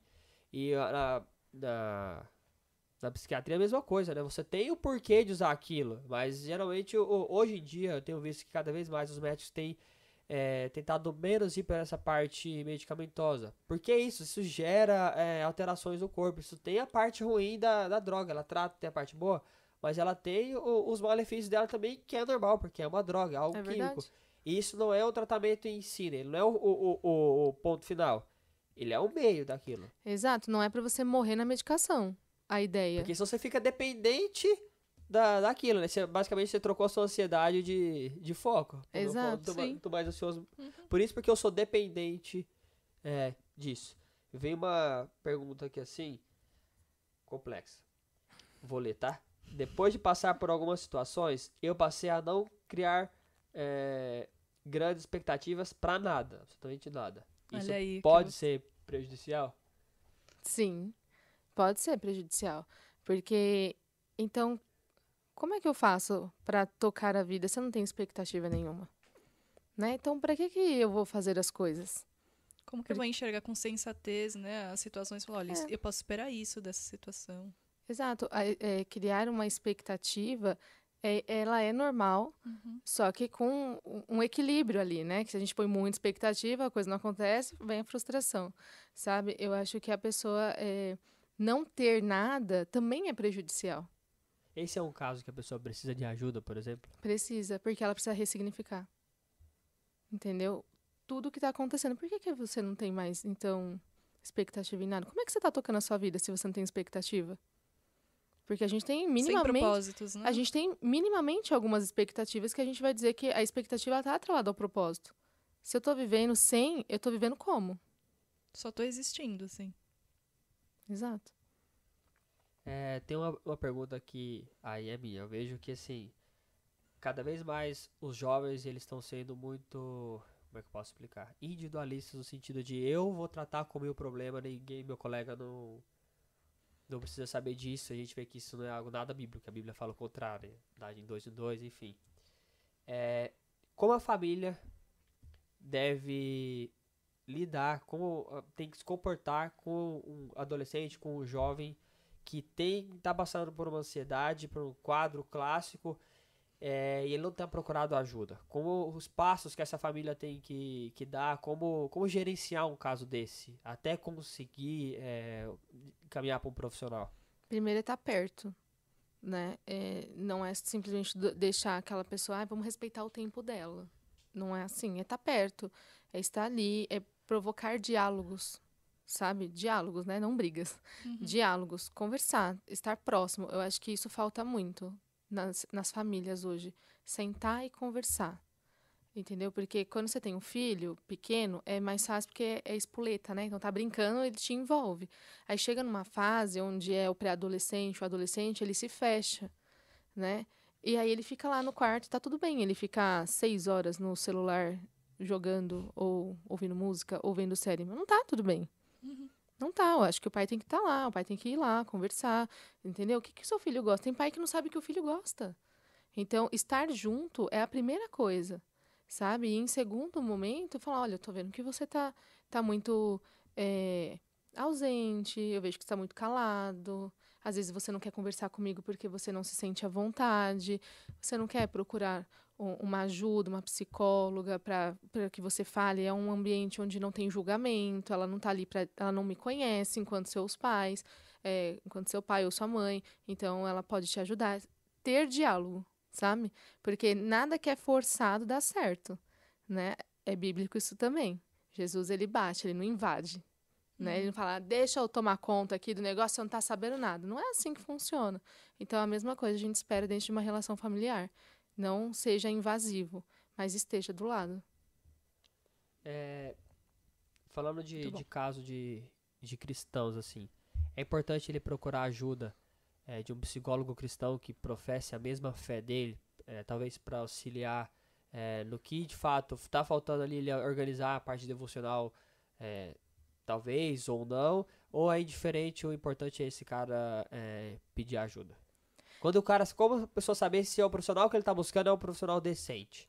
Tá. algo que eu, eu particularmente tenho receio. É, de como o profissional vai abordar isso, porque teoricamente, a gente vai procurar, a gente não sabe, né? Uhum. A gente não sabe qual Sim. vai ser a abordagem da pessoa. Acredito que, que dentro da psicologia você tem, ah, existam várias linhas de tratamento. E eu, particularmente, tenho receio de falar, cara, beleza, tu vou abrir minha vida pro cara. Como é que será que ele vai, pra que caminho ele vai é, levar isso? Eu tenho um pouquinho de receio. Então, como cristão, como a gente entender de fato é, se o caminho ele é um caminho ok de tratamento mesmo, ou se é melhor a gente procurar alguém que professe a mesma fé. Eu acho que o importante é, v- primeiro, a pessoa entender é, o que ela espera de um psicólogo também. Por quê? Tem psicólogo que é cristão, mas tem uma vertente diferente, sabe? Então, acho que a pessoa ela, é, é importante ter um, um psicólogo que, que, que tem a mesma fé, mas, ao mesmo tempo, ela precisa entender que nem tudo vai ser tratado lá dentro sobre a fé. Entende? Sobre o, o- ali na terapia vai falar sobre as emoções dela, sobre isso lá. Ela não vai, não vai lá para falar do líder dela, para fazer out- outras coisas assim. Então, eu acho que quanto ela precisa ter um, um termômetro e, e entender que caminho que aquele psicólogo está trilhando. Se é um caminho que não me agrada, eu não preciso estar ali. Porque, por exemplo, vai, eu tenho um, eu tenho uma, vamos, não quero ser polêmica, mas assim só para exemplificar eu tenho uma visão mais de direita. Rola esses comentários às vezes, não- sabe? E aí eu vejo que o meu psicólogo ele é cristão, mas ele é de esquerda.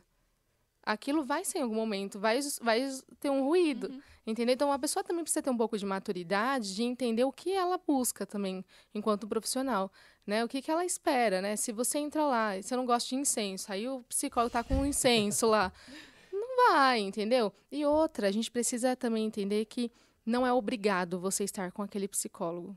Não é porque você foi uma sessão, duas sessões, que você é obrigado a fazer um tratamento com ele.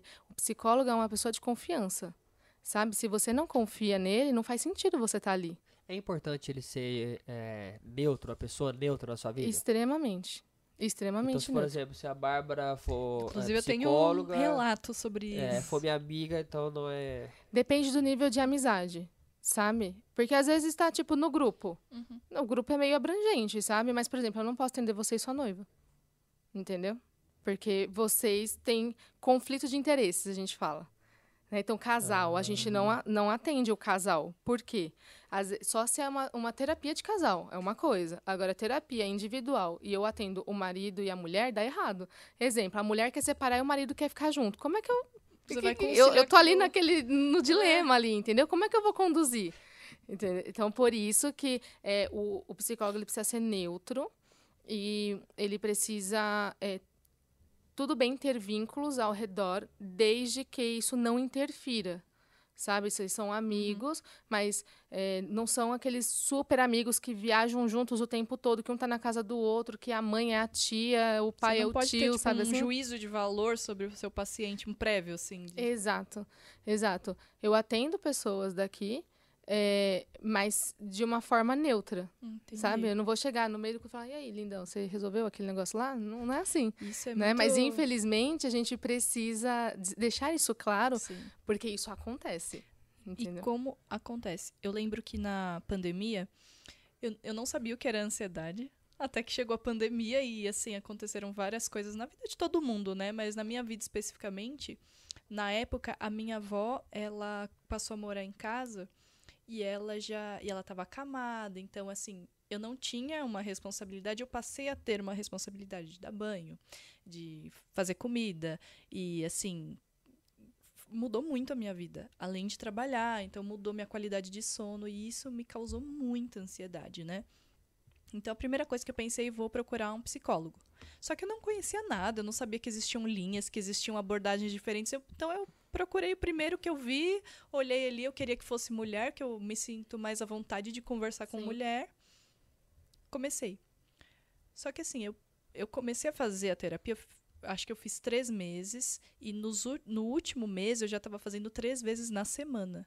E eu não melhorava, eu só piorava, piorava, piorava. Caraca. E eu me sentia muito julgada. Tanto eu estava num nível de estresse muito grande, né? Porque eu não estava dormindo, eu não tinha meu descanso, não tinha, minha privacidade tinha mudado totalmente e tal. Então eu falava coisas assim: "Nossa, eu não faço nada certo, eu não estou conseguindo trabalhar". A mente ansiosa, né? Aí a, a psicóloga às vezes falava: ah, "Jura?"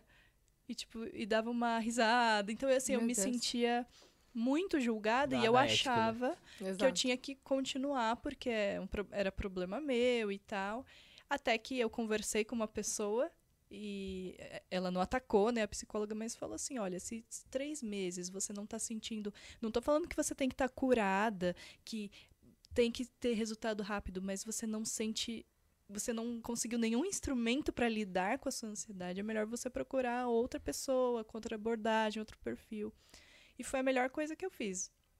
Mudei, né? E encontrei uma pessoa que nem era cristã, mas assim, me conduziu de uma forma assim maravilhosa que em um mês eu já estava assim a cabeça já estava mais limpa já estava conseguindo por isso que é importante o psicólogo ser neutro sabe porque é, colocar o seu juízo de valor na, na terapia, você está atrapalhando o tratamento. Eu tive experiência assim também. Uma vez eu passei com uma psicóloga e eu não estou brincando. Meu marido sabe dessa história. Tem algumas pessoas da igreja que sabem dessa história. É, que se eu tivesse continuado com ela, fatalmente eu tinha me separado. Meu Deus. Ela estava conduzindo a pra terapia para isso. Colocando em xeque os nossos sentimentos. Meu Deus. Sabe? Então, por isso que eu falo que a pessoa ela precisa ter um, um pouco de, de, de noção ali, né? De discernimento Não é sobre apenas o que... a religião. Exato, porque ali a pessoa, ela tava meio que falando assim, ah, acho que vocês não servem um pro outro, não. Ou Quem é ela pra falar vamos isso? supor que seja um cristão, mas que não seja um bom psicólogo. Ah, não, casamento não pode separar. Você tá apanhando, você tá quase morrendo, mas você vai ficar. Eu passei Exato. por uma situação dessa na clínica que eu fiquei assim, dos mais desconfortáveis possível, até a paciente percebeu. Eu tô atendendo um paciente aqui, um colega atendendo uma paciente lá, um colega também cristão, atendendo uma mulher que é o quê? Psicóloga, e ela é. Acho que é espírita, enfim. E atendendo um monte de gente cristã, é, mas uma galera com, com menor instrução e chegar em caso de agressão e ela chegar, olhar contando um absurdo, porque primeiro que assim, eu achei muito falta de ética dela abrir esses casos por um colega que leia da área. Mas enfim, contando assim, cara, é um absurdo porque eu tenho atendido inúmeros é, crentes clientes que são crentes, onde o, o, pastor, o líder religioso dele fala que não tem que separar porque é, Deus não tá falando isso, mas a mulher tá tá tá apanhando. Já falei pra ela que tem que lá. Fala pro pastor dela lá e eu fiquei ouvindo. E aquilo foi me deixando é, constrangido pela situação, por ver que tava tudo errado. Que chegou o ponto dela ver a minha insatisfação, depois ela falou pro, pro meu colega, falou, ah, pede desculpa pra ele, eu acho que, que ele ficou ofendido e tudo, mas assim, a situação toda errada. Sim. Mas a gente vê o, o cara de uma figura que deveria é, ser mais sábio, não instruir o, o, a mulher, dando talvez uma instrução totalmente errada, e essa pessoa distorce isso, leva o profissional, ou seja, mancha a visão de quem hoje na Terra é, reflete, é, entre aspas, deveria ser o povo de Deus, né? Sim. E, isso é muito triste. É muito triste. E isso acontece, sabe? Então, por isso que eu falo, tem que ter discernimento ao escolher o seu o profissional. Vai ter, vai ter pessoa que vai, você vai conversar e vai bater na hora. Você fala, gente, por que, que a gente não se encontrou antes? Uhum. Sabe assim? E vai ter pessoas que você vai ficar. Hum, hum, isso já é o seu discernimento. Você vai abrir para aquela pessoa a tua vida. É o que você tem mais precioso. Então você precisa, não precisa ter medo, mas você precisa ser sábio nessa hora. Sim. Entende? Porque nem todo mundo consegue ser neutro, nem to... eu atendo diversas religiões, mas assim, diversas. Gente, coisas assim que eu nem conhecia. Eu fico, ah, me conta, para eu conhecer, porque eu não conheço. É, e eu acho que isso é muito legal, a gente ter essa troca de, de conhecer também, sabe? Mas ser neutro. Porque eu não vou falar pro cara assim, não faça isso. Porque não é assim isso é uma que coisa a gente importante. Uma tem que conduzir. O, o psicólogo, ele pode é, ditar para o seu cliente qual ação ele deve tomar, sugerir, tipo assim, eu acho que você deve fazer isso. Ou ele mostra o cenário com uma outra perspectiva para a pessoa, para a pessoa entender a outra perspectiva e automaticamente tomar uma decisão. Isso, ele mostra o cenário. Ele não pode conduzir a vida do paciente. Ele não pode chegar e falar assim, oh, acho que você tinha que trocar de emprego. Nada não, do, do tipo. Ele vai mostrar assim, olha, no seu emprego, você está ficando extremamente estressado, você tá, já foi afastado por burnout, sabe? Você é, tem crises de ansiedade quando você vai conversar com o teu chefe. Será que faz sentido a gente estar tá nesse lugar? Será que não existem outros, né? Por que, que a gente está sofrendo tanto? O que está te levando? Porque às vezes é um medo de não conseguir uma recolocação, é a questão financeira, tem várias questões envolvidas. Então eu não posso chegar para ele e falar assim, ai, ah, troca de emprego, porque não é trocar de roupa. Entendeu? Uhum. Então eu preci é, é, é preciso pensar. Se você tem um psicólogo que está dizendo o que você tem que fazer, começa a pensar, porque às vezes é quem está vivendo é você, não é o psicólogo. Fica a dica aí, galera. Fica a dica, porque assim, quem está vivendo é você. A vida é sua. Quando você desliga o seu celular, quando você sai do consultório do psicólogo, quem está vivendo é você. Você que lida com as consequências das Exato. suas escolhas. Exato. Se você age na impulsividade, você não vai lidar com a consequência. Acontece a mesma coisa se você deixar alguém conduzir a sua vida. Terceirizar suas escolhas. E às vezes tem muito isso dentro do consultório. Eles esperam isso, as pessoas é. esperam. E eu acho que até por isso as pessoas pilham muito e falam, não, o, o, psicólogo tem que ser cristão, tem que não sei o quê. Exato. Porque ele espera que o psicólogo vai escolher por ele. Exato, e não é. E sabe o que, que isso também está vinculado? A não responsabilização. Eu não quero ser responsável, porque quando eu tenho que tomar uma atitude, eu sou responsável pela consequência dessa atitude, certo? Sim. Então, se eu pedir demissão, eu vou ter que lidar com a consequência disso. E aí eu não quero.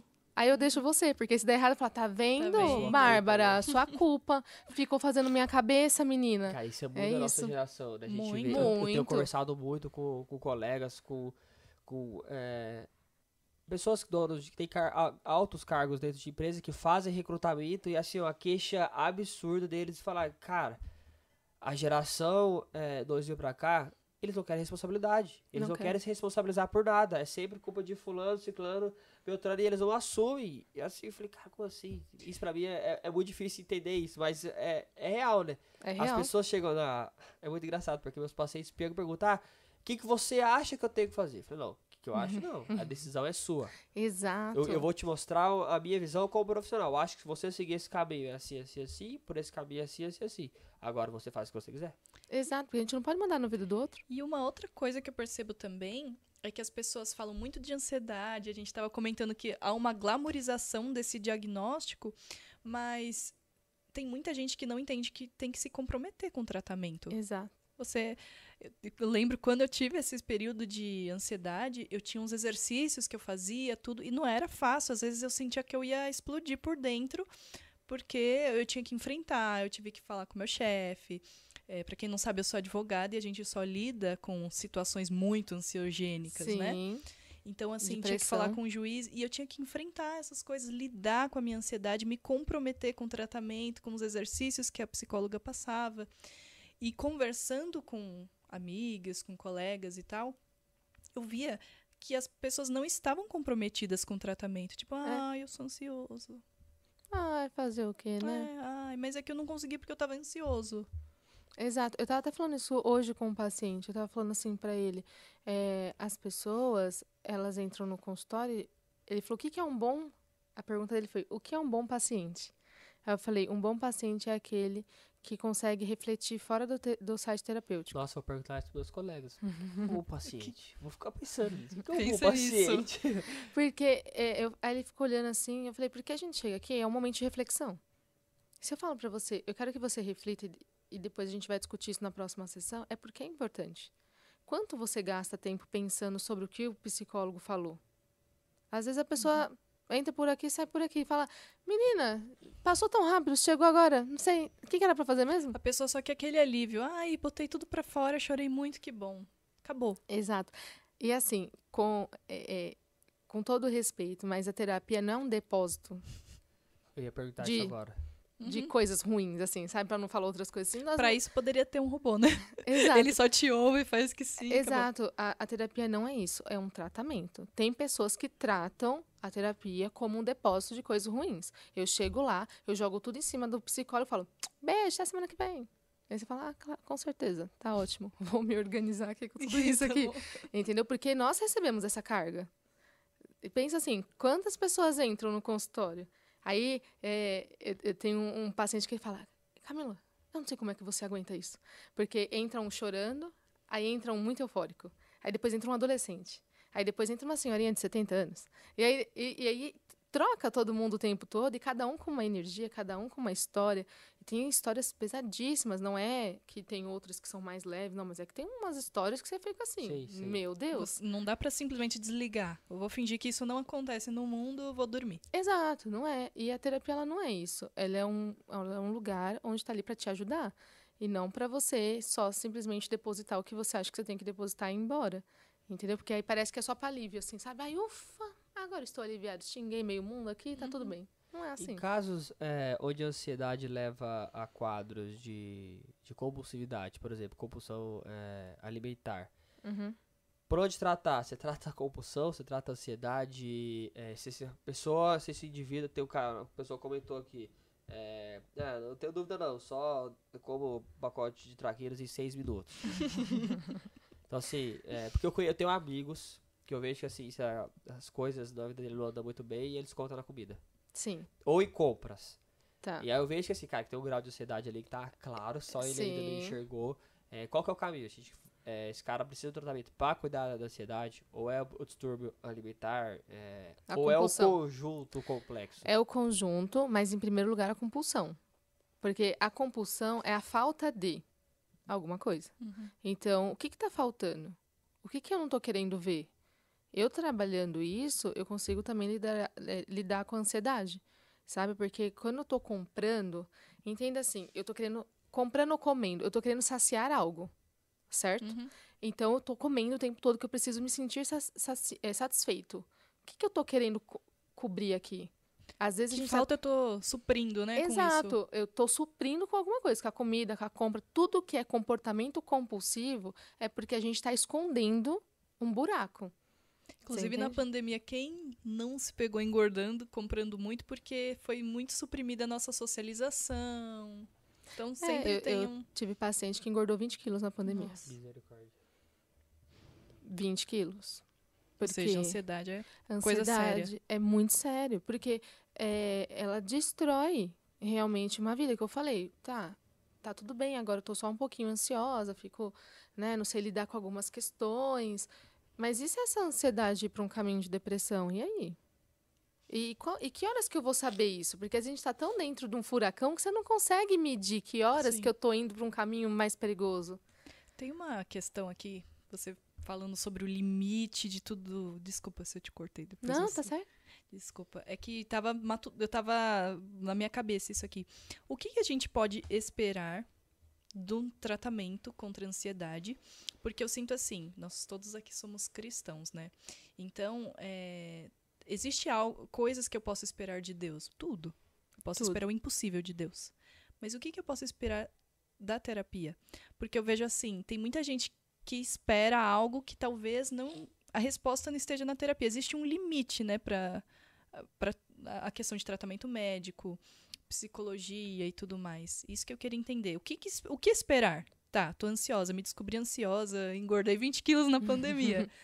O- como que a- até que limite, né, que a terapia pode me ajudar? Além desse limite, Eu acho que dentro da terapia você tem assuntos. Quando você vê que você tá perdendo o assunto e não. a- tá parecendo um cachorro correndo atrás do rabo. Ah, não tá andando isso aqui? Tá Aham. esquisito? Toda vez a mesma coisa, a gente não faz nada. Ali tá na hora da gente parar e pensar: é o profissional ou eu que já, eu já tô conseguindo ficar bem com as minhas questões? né? Um outro ponto é você olhar para os seus comportamentos. Né? Então, eu fico ansiosa agora sempre com aquelas questões, eu estou aprendendo a lidar melhor. Sabe? Eu estou conseguindo eh, lidar com as cobranças ou não? Porque a ideia da terapia é te ajudar a desarmar os gatilhos que te levam à ansiedade. te dá autonomia. Exato. Não é para ser dependente da, da terapia. Óbvio, tem pacientes que ficam 5, 10 anos e tem um motivo para estar ali. Mas a ideia da, da, da terapia é te, te fazer, tipo, você tá aqui e ali é onde você quer chegar, é te ajudar nessa travessia, não fazer você de dependente daquilo. Tem pessoas que ficam anos porque é o único lugar que ele consegue falar. E aí vai sempre ter algum assunto. Mas se é um objetivo específico, você precisa ver qual é o seu resultado e se você já está dando conta. Se você está dando conta, tudo bem. Eu tenho Entendi. pacientes que fizeram, por exemplo, Ou na- seja, a compulsão eu consegui lidar, então agora. Isso, eu tenho pacientes que na pandemia, eles entraram na pandemia, deram conta ali, ficaram bem, e aí falaram, cara, acho que eu quero seguir o caminho para ver como é que eu lido agora sem a terapia. E aí ficou um ano, e aí voltou agora. Aí fala, cá, eu só voltei porque eu preciso de outras coisas, eu me deparei com outras questões, sabe? E eu acho que esse é, um, é o processo natural. Vocês, assim, tem que avaliar, então, muito bem o, o, o que a, a ansiedade né, faz na sua vida e será que a, a terapia está me ajudando a lidar com isso? Exato. Porque eu vejo também que às vezes as pessoas acham que comecei a fazer terapia vai sumir minha ansiedade. Não é. Você vai, vai continuar. Você vai aprender a lidar com a Nossa, ansiedade. isso é importante, gente. É, você vai aprender a lidar com ela. Ela não deixa de existir. Até porque todo mundo, todos somos ansiosos, tipo, num nível natural, certo? Deus então, nos fez com dessa forma, A ansiedade. gente tem Nessa um forma. mecanismo de, de defesa frente a isso, né? Sim. A bombeira de ansiedade. O problema é Exato. quando isso passa a ser patológico, né? Exato. Então, é, a ansiedade, quando você desenvolve, você não vai deixar de tê-la, você vai aprender a lidar com ela. E ela não vai mais te dominar como ela te dominava antes. Entendeu? Então, você sabe os caminhos, você consegue perceber que horas que você tá ansioso. Tipo, nossa, agora eu tô ansioso. Então, tá, quando eu tô ansioso, eu preciso fazer. E aí, você vai. E, sei lá, eu tô ficando muito ansiosa quando eu não tô conseguindo produzir. Então, eu levanto, tomo um café, paro na mesa de outra pessoa, pra- pra quem tá trabalhando presencial, né? Paro na mesa, converso um pouquinho, eu volto e já baixou a ansiedade. Entendeu? Então, tem alguns, alguns caminhos que dá pra gente fazer. É, Legal. Camila, a gente falou da, do que é ansiedade, de quais são os sinais, do quão isso é prejudicial e quão é importante procurar ajuda. É, existem hábitos e coisas que a gente pode Nossa, fazer eu ia perguntar isso. em casa é, que te ajuda a gente a, a- ter uma ansiedade, como posso dizer, natural e não deixar isso se tornar patológico. Coisas que a gente pode colocar no dia a dia. Tá, eu, aquilo que eu falei sobre organização, você tentar deixar o mais organizado possível a sua rotina. Não precisa ser metódico, tá? É só, assim, saber o que você vai fazer durante o dia. Né? Ter um, um cronograma mais organizado. Eu acho de extrema importância fazer exercício físico. As pessoas não gostam? As pessoas não gostam. Gente, mas vai ó, fazer uma caminhadinha, Só sabe? aproveitando essa pauta aí, é, o exercício físico não é só pelo exercício. A gente tem eles é, questões hormonais que, tra que trazem bem-estar e diminui essa questão do estresse e da ansiedade. Mas a gente tem também a parte de interação social. Que ninguém olha pra isso, né? Mas, cara, por exemplo, você vai é, numa corrida, vai treinar a corrida com assessoria, você tem mais 200 pessoas correndo com você. Você vai jogar futebol, você tem mais 20 pessoas. Você vai jogar um vôlei. Então, assim, tá na academia, você tem um monte de gente. Essa interação social, ela muitas vezes acaba sendo mais importante Sim. do que o próprio, próprio bem-estar do exercício. Porque quantas pessoas ficam dentro de escritório no home office e não tem essa interação? Exato. Então, Exato. gente, anote aí. Não ao sedentarismo. Eu acho que se a gente faz um paralelo, por exemplo, vai ser um paciente que chega no endócrino num, num caso de obesidade mórbida. A pessoa, se ela não emagrecer, ela vai morrer. Uhum. Aí, eu, beleza, ela pode fazer, de repente, uma cirurgia, um tal. Mas isso vai mudar o fato de que ela precisa reeducar a alimentação dela? Existe um motivo para ela ter chegado naquele Sim. ponto, né? Sim. E eu acho que é, a gente tem que pensar muito nisso. Beleza, eu posso procurar terapia, eu posso me comprometer com o meu tratamento, eu posso tomar os remédios controlados, né, à é, à medida da necessidade. Só que eu acho que é importante também a gente trazer essa reflexão. O que me trouxe para esse lugar de ansiedade? Exato. Exato. Quais hábitos? Porque às vezes não são hábitos espirituais, a gente às vezes espiritualiza muito. Eu, eu sei que eu fico ansiosa quando eu não durmo bem, Uhum. quando eu não me organizo, quando eu tô comendo mal, quando eu não faço exercício, coisas assim que não tem nada a ver com a saúde mental, se a gente for pensar, são coisas muito, né, Sim. da rotina, mas influenciam muito a minha saúde mental. Exato, porque naquela voltando, né, a parte do que fazer, você coloca o que você tá me falando é assim, eu preciso ter uma rotina, certo? O começo, meio e fim. E isso é importante, porque a ansiedade, ela pode levar você a ter insônia, certo? Uma insônia que ela tá há mais de, é, sei lá, mais de um mês e ela ocorre é, mais de três vezes na semana, ela se tornou uma insônia crônica. E aí é medicamento. Entendeu? Então a gente precisa ter uma rotina. Então tá, você tentou fe- fez ali a parte da organização, tá tentando fazer uma atividade física, tenha horário para dormir, sabe? Eu sei que nem todo mundo consegue. Ok, mas tenha momentos para descansar. Eu falo para meus pacientes que, assim, uma coisa que um ansioso gosta de fazer, às vezes, é ficar vendo coisas que exigem muito do, do psicológico dele, do cognitivo dele. Aí eu vou assistir uma série, vou assistir uma série de investigação, sabe? Eu vou é, ler um livro, eu vou ler um livro que, nossa, sei lá, de suspense, de qualquer coisa assim que exige muito do nosso. Eu fico pensando sobre aquilo. Isso exige muito do nosso cognitivo. Quando na hora a gente tem, quando na verdade na hora a gente tem que assistir Bob Esponja, sabe assim, coisas que não faz a gente pensar, que a gente fica só dando risada, porque a gente precisa também desocupar isso aqui, ó, Com certeza. sabe? Então isso O também é descanso importante. foi criado por um motivo. Exato. Então, quando você. É, é legal assistir séries, né? Eu adoro séries de investigação, essas coisas que exigem, né? Fico apreensiva ali. Meu Deus, não posso dormir, que eu tenho que. Faz teoria na cabeça. É, eu tenho que zerar esse negócio hoje, sabe? É legal. Só que a gente precisa também entender que exige, existe o momento do descanso. E o descanso é isso. É você é, acessar coisas que não gaste muito da tua, da tua mente, porque ela já foi consumida o dia todo. Então aí você começa a fazer só coisas que levam o seu cognitivo a, a cansar, você fica muito cansado, você não descansa, e aí isso leva a ter a ansiedade no dia seguinte e tudo mais, porque você está mais Você sensível produz menos. produz menos. Então, é todo um, é uma rotina que eu acho que a pessoa precisa fazer na sua casa, entendeu? Eu troquei de esporte por causa disso. Porque antes eu comecei a correr, lá naquele que todo mundo corre, e eu falei, ah, deixa eu experimentar isso, comecei a gostar, e no começo, a corrida pra mim era uma válvula de escape, onde ele tava ali, começava a correr, começava a falar com Deus e orar, então ele tô correndo e vambora. Começou a inverter as coisas, eu comecei a correr e começar a pensar, puta, eu preciso tentar o paciente daqui a pouco, e aí problema, problema, problema, eu falei, cara, peraí, deixou de ser prazeroso. Então a corrida deixou de ser minha válvula de escape, eu falei, tá bom, já sei pra qual esporte eu vou, fui pra onde? Pro jiu-jitsu. Porque é basicamente assim. Se eu prestar atenção em qualquer outra coisa que não seja Você vai ali, tomar uma. eu vou apanhar muito. É um esporte que vai exigir muito do meu mental. Naquele momento, o raciocínio do esporte, que eu saio lá com o físico esgotado, mas com a mente descansada. Sim. Eu- quando eu falo fazer um exercício, é, primeiro é para você cansar o corpo, Uhum. certo? Pra gente poder ter uma noite de sono melhor, para ter uma produtividade melhor, para você fazer todo o seu metabolismo ali funcionar. E uma outra sugestão que a partir do momento que você falou, me lembrei aqui, é de você achar um hobby. Entendeu? Pode ser música. Eu na pandemia, eu fui aprender a tocar teclado. Porque eu tava ficando doida. Vocês acham que tava batendo cabeça? Psicólogo, psicólogo, né? batendo a cabeça, assim.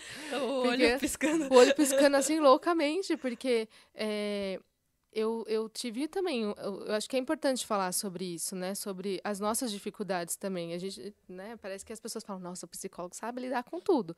Na pandemia, eu fiquei desesperada. A única certeza que eu tinha, assim, era que eu, eu tinha que ajudar as pessoas, assim, ah, coitado, né? Vai salvar o mundo aqui.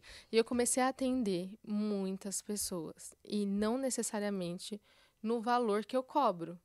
Chegava assim, ai, Camila, tem essa pessoa aqui. Ela pode pagar cinco reais, mas é porque, ai, vem, não tem problema. Eu, teve época que eu tava, tava atendendo 60 pessoas. Meu Deus. Sendo São que o seu bem mais precioso é o seu 60 tempo, né? 60 horas trabalhadas, semanalmente, sabe? E isso não é saudável. É isso é o que é o burnout, sabe? Você Sim. trabalha tanto, você fica doido. E aí eu comecei a buscar o que eu poderia fazer pra eu descansar, sabe? Eu falei, gente, não tenho, tô ficando doida aqui. E aí, primeiro, aprendi a me respeitar, respeitar o meu limite e falar, começar a falar não para as pessoas. Eu não tô aqui para salvar o mundo, entendeu? Uhum. Jesus já fez essa parte aí, eu não preciso querer reproduzir isso. É, e eu comecei a buscar um hobby. Dentro de uma pandemia, você ia fazer o quê? Só coisa que desse para fazer ali, sabe? E eu fiz por vídeo, por vídeo mesmo, co- com uma amiga, e aí eu comecei a tocar e aquilo super me acalmou. A cabeça parece que não. Né? Era um Você momento consegue- que eu não pensava. Eu, eu sinto isso sempre- desenhando também. Quando eu tô desenhando, eu Porque- não sinto. Não É, penso em nada. Exato, e a gente consegue se conectar através daquilo. Sim. sabe? Através de um desenho, através da música, através do canto, através de um esporte, você se conecta com aquilo. E é importante ter isso. É uma forma de você pôr para fora, às vezes, aquilo que você não consegue pôr em palavras. Você entende? Então, eu fiz, esse foi o caminho que eu fiz. Eu já, eu já tocava violino quando eu era mais nova e eu nunca mais tinha voltado de fato para música, né?